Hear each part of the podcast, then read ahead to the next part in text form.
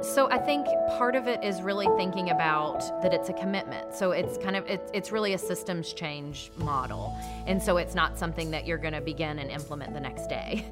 It's, you know, you, you need to understand that you, it takes some time to begin building, build that capacity, and then it takes time to get to fidelity. That was Erin Smead in Kentucky, talking about the START model, a program that incorporates addiction services treatment, good child welfare practice, and family preservation into a case management program. I'll be talking with her throughout this episode of How We Partner with the Community to Improve Service Options. I'm Betsy Lerner, and in this podcast series, we're talking with child welfare agencies and their community partners who are working to develop a service array that's responsive to families and youth, and asking the question, what strategies are helping them change their organizational culture to support putting families at the center of their work? Take a listen to episode four.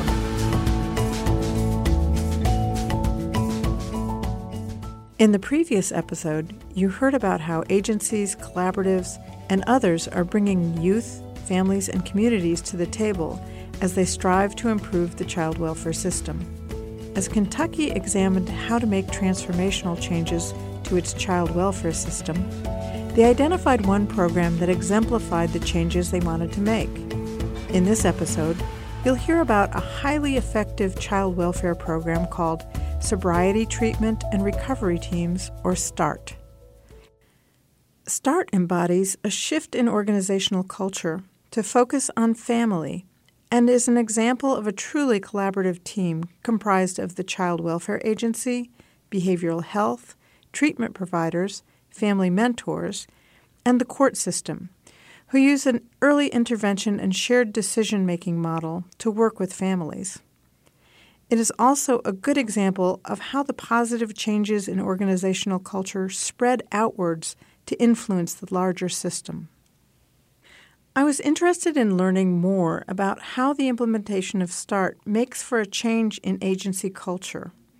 I talked with the program's director about how START came to Kentucky and how it has positively influenced practice throughout the region.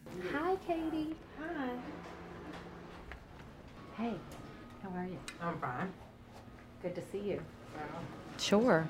So I'm Erin Smead, and I am the director for the START program, which is the Sobriety Treatment and Recovery Teams in Kentucky. In two thousand six, Kentucky was also struggling with high numbers of children coming into out-of-home care and high numbers due to parental substance use, and so we recognized we needed to do something different. We began planning to bring START to Kentucky um, and began implementing the model in Kentucky. We realized we also had some work to do between our child welfare and behavioral health providers, you know, looking at At, um, sometimes historically that child welfare seems to be um, child-focused. The, the treatment folks are um, very adult-focused, and so we realized we needed to look at changing that system to be family-focused and, and moving into that type of service delivery system.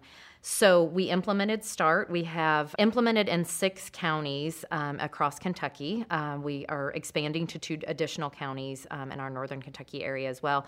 And START was implemented uh, in six unique counties to really become kind of a hub of influence for those areas to spread practice, um, not only within that one site, but really across the region that, that START was um, operating in.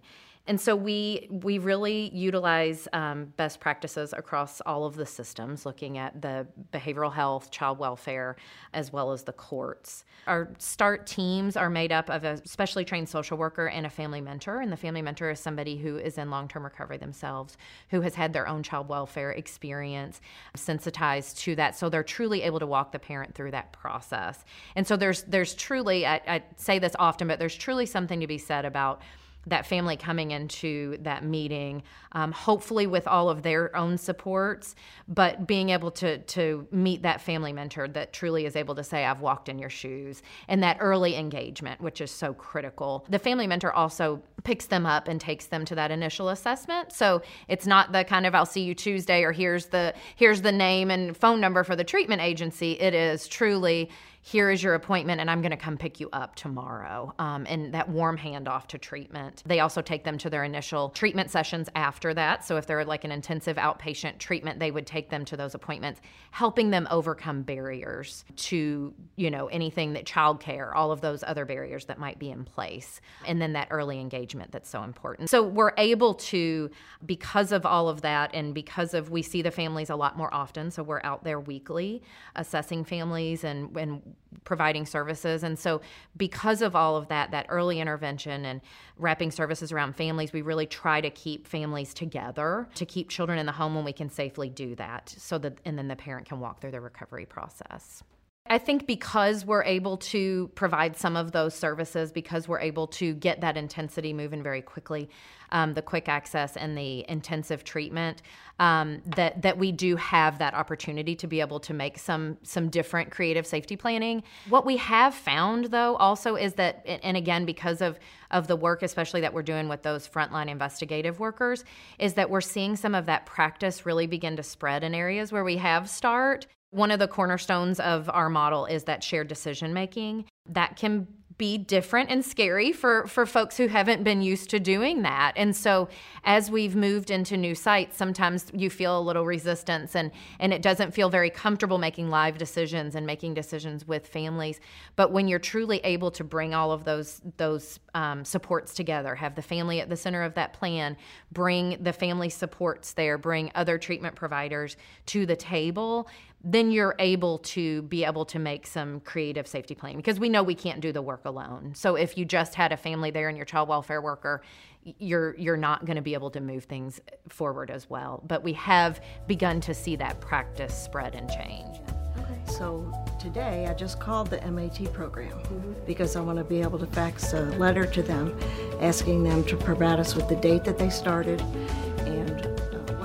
I also asked Erin to speak about how the communication between staff with the child welfare agencies, behavioral health agencies, and drug treatment programs has changed because of START. In START, we have a lot of communication with our behavioral health providers. We actually have at least weekly communication, which even happens more often than that. Um, but we have seen that collaboration begin to spread within those regions as well. Um, the work that we do with those providers, um, we have a, um, we call it a direct line meeting, which is a monthly collaborative, um, community collaborative meeting. And so we bring partners, um, we have Our, our our START teams, our START child welfare frontline folks there, and then we have behavioral health providers, including medication-assisted treatment providers and other community providers at those tables. And we work on any communication issues that we're having. We report, which which we need to, we keep on the agenda every time. Um, we also um, discuss new services. So we bring in, as we hear of new services or new services that are offered at all of the agencies that we're working with currently. Um, and we have begun to um, do more outreach with all of our um, child welfare folks to make sure that they are, can be part of those meetings as well, so they can hear that information. Begin to build those direct relationships with those providers, because it's, you know, I always say it's much easier not to return a phone call to someone that you don't have a face to go along with than it is if you've built that relationship with those providers. Our family mentors really become a huge resource for the child welfare office overall. Um, the, the, our investigative workers utilize them um, to ask questions both about addiction and recovery. They also really serve as, for I think especially for our investigative workers who sometimes just see the family in crisis, they serve as that recovery role model to be able to say recovery can happen, and it, look, it happened, you know, for these folks who had, you know, some real struggles as they walked through. One of our researchers had done a um, qualitative study about that very issue, and it was called Like a Marriage. Um, it, exactly that, because we, it, it's called Like a Marriage because we often refer to it as like a marriage, that relationship between that social worker and that family mentor. And it very much is, it's a very close relationship. They are fully members of the team. They fully share those caseloads together. Um, but what we found is um, through that study was that having those partnerships for our START workers really increased their empathy for families. um, because of, you know, understanding the stories of the family mentors and and learning every day from our family mentors like we do. And it tr- it increased the empathy that they had for the families they worked with, which in turn gives better services to those families. So yes, we we definitely see that across the board.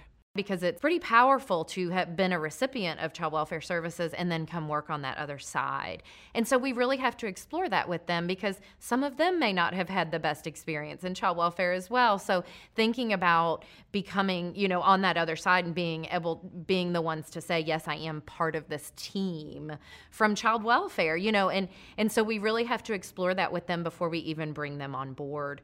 Um, but I think because they see I think those those families coming in that especially have that additional distrust, I think when they see that collaboration between um, the the social worker and the family mentor, that's when they begin to build that trust. And, and with our service providers, they see that collaboration. They see us all being on the same team and, you know, really wanting to help their family. It's something that, that we always want to make sure that we're preparing the local offices for and having some discussion around that, because there can be, um, you know, some some worry among other child welfare workers of, well, I'm not sure about this person coming in, and, and they may have their own questions or concerns. So helping prepare um, the child welfare office as well um, for, you know, the, the hiring of family mentors. They're going to be working right down the hall from you. They are going to be, you know, part of that team. But I, I really think after we do have some of those early discussions, I think they're able to, for the most part, truly become that resource for um, for those, even maybe some of those workers that were much more skeptical. Um, they ha- become a resource um, for those. And, and I would say even within our courts, um, with our providers as well, um, they have, have gone out and, and done some community education as well, which has been really important. Schools, hospitals. We we um, do a presentation um, that we've done several times with a, a panel presentation with some of our family mentors, and they've been we we've kind of shared some information about peer support, and then they've also been able to share some of their journey, and then discussing on the other side. And we leave usually leave that panel with, what information do you think is important for the for these the, the rest of the audience to understand and to hear? So why why was that decision made on the child welfare end? And then maybe why was that level of care decision made, or why was that treatment decision made? We've really worked on developing those relationships to be able to have those difficult question, difficult discussions, so that we can truly understand each other's systems and understand why decisions would be made that the way that they are. I think that cross-training is is huge. At times, representatives of the court system are included in these difficult discussions. I asked Erin to elaborate on their involvement. The court systems um, vary in different areas. In some some of our regions, there's tends to be more court involvement, and, and some of them um, there's not as much. Um, but we knew that that was very important to go ahead and, and you know, initiate that dis- those discussions with the court. Um, oftentimes, um, we have some excitement around the service, but also some fear around keeping children in the home with their parents. Some of the judges um, have actually reached out to each other when we've expanded, and so especially the ones that have developed START that have developed START dockets. Um, if they have, um, they'll reach out to some of those other judges to understand what how they structure their docket, um, what kinds of things that, that they do with those families. And so that's been really beneficial. It's clear that establishing relationships and regular communication are foundational to collaborative efforts like START. But I wondered, what does it take to get a START site off the ground? So when we look at um, developing a new site, we're going to look at the need um, in that area. Um, also, so looking at the need for how many families are coming in, and, and what is the need um, for families with young children and, and that meet that criteria. Um, we also are looking at some of the relationships and collaboration that, that is already in place, because that we know that that can that in and of itself can take a, a long time to begin to build. And so we, we're kind of assessing that piece as well. We also um, assess the courts um, in that area to see, you know, kind of the openness to um, those new programs and, and to that collaboration as well. Um, and so we're going to talk with, um, you know, our, our central office is, of course, very involved in that um, decision and discussions. And then all of our um, re- service region administrators would be part of that discussion um, initially to help make those decisions. And then as we come on board, to be able to um, talk with staff about their their thoughts, their concerns, as we're kind of moving into those different areas, um, as well as the treatment provider. So we we kind of start start large and then begin to um, you know, build down across the board. You you think, well, is this going to work, right? Are we gonna are we gonna be able to bring these folks on board and and really be able to make this program work? Because you've got to get some buy-in. You have to get the buy-in from the staff. You have to get the buy-in from leadership. Um, we had some some good buy-in from leadership, but you have to get the buy-in of staff too, to really make sure that it's gonna that that they're gonna make the referrals and that they're gonna really, you know, kind of sell this to families as well. And so. So I think it was really exciting to see that beginning to happen as as it did, when you weren't so sure, when you were having some of those early discussions of, oh, I'm very leery about this. Um, and, and hearing about the program and knowing um, at least there was already, you know, some evidence um, beginning, and we've begun to build up some more evidence. Um, but that was very exciting to see as, as we began to um, really get that buy-in. And so we recognized that there was a need, but we it also meant that we had capacity issues. And so there were times where we weren't able to take a family. And what you heard when we heard from certain investigative workers and, and some of those that may have been initially leery coming in, and they would refer a case, and if we weren't able to accept it into START, that family was still getting ongoing services, but they weren't getting START services. And, and that investigative worker would be so disappointed that there wasn't an opening for that family. And so you knew at that, you know, you, you really knew that that investigative worker had bought in, because they truly, they would say, oh, this is the perfect family. You know, they would really benefit from this service. Um, and so, so hearing that really would make you, you know, um, understand that there had been that transition. The START program has made an impact on the lives of many in Kentucky. As part of the child welfare transformation, it is actually expanding into two more counties. I asked Erin to share some of the data that supports this expansion. We do have um, some positive outcomes that we do like to share, um, as far as we have, um, and I'll, I'll just share those right now. We have, um, for our moms in START, what we found is about double the sobriety rates um, for START versus their non-START counterparts. Um, we found that children in START are about half as likely to come into foster care. And at the end of the case with START, about seventy-five to seventy-eight percent of those children um, either remained in the home with their families or were reunited with their families by the end of that case. Uh, we also have that cost-saving piece, which is, is always important, that for every dollar we spend on START, we offset about two dollars and twenty-two cents in foster care costs as well.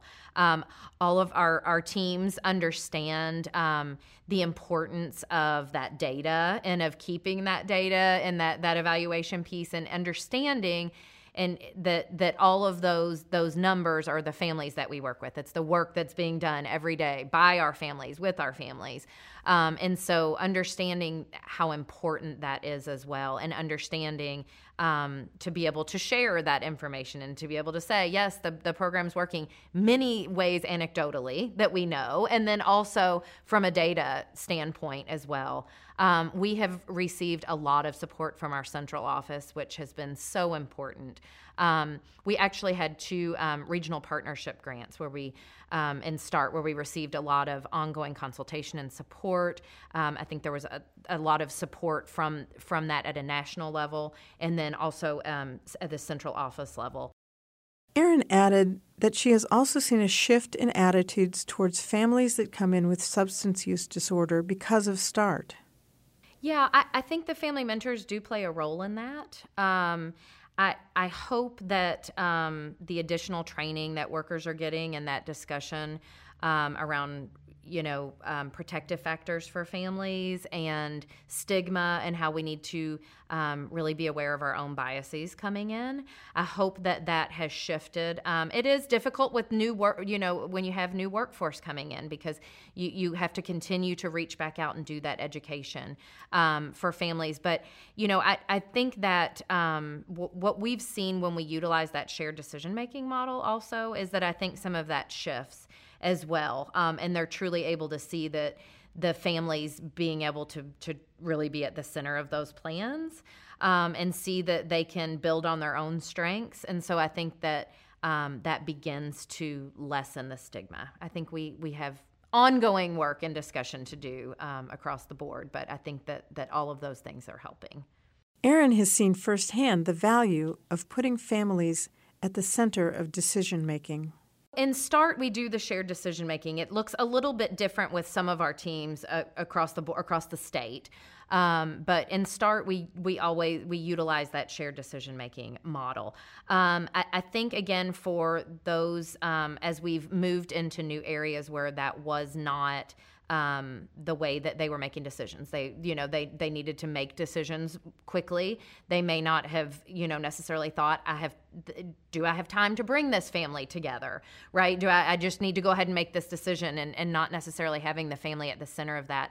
But what we found um, for some of our, Um, some as we've moved into to different regions and begun to utilize this approach, we found especially those um, those investigative workers who weren't used to that shared decision making model, and again who were maybe coming into the to the, the this meeting thinking, well, I have to make this decision. I've already made this decision. This is what we have to go with, and they were able to come into the meeting and say, oh wow, so I can learn some new information here, and I can begin to utilize everybody that's in this meeting to be able to build this good protective plan around this family.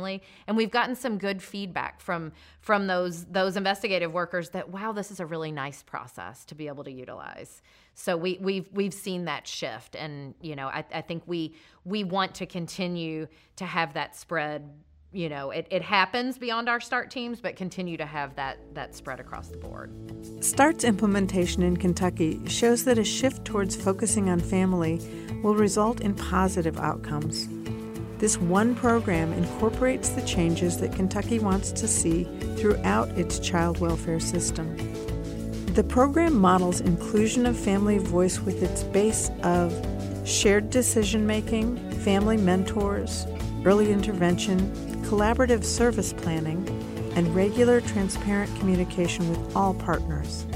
You've heard how the buy-in of agency staff is key to ensuring the program is successful.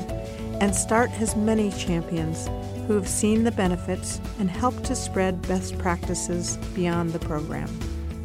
What is working well in your agency that you can build upon? How can your agency recognize and expand on successful initiatives and programs to create a more family-focused service array?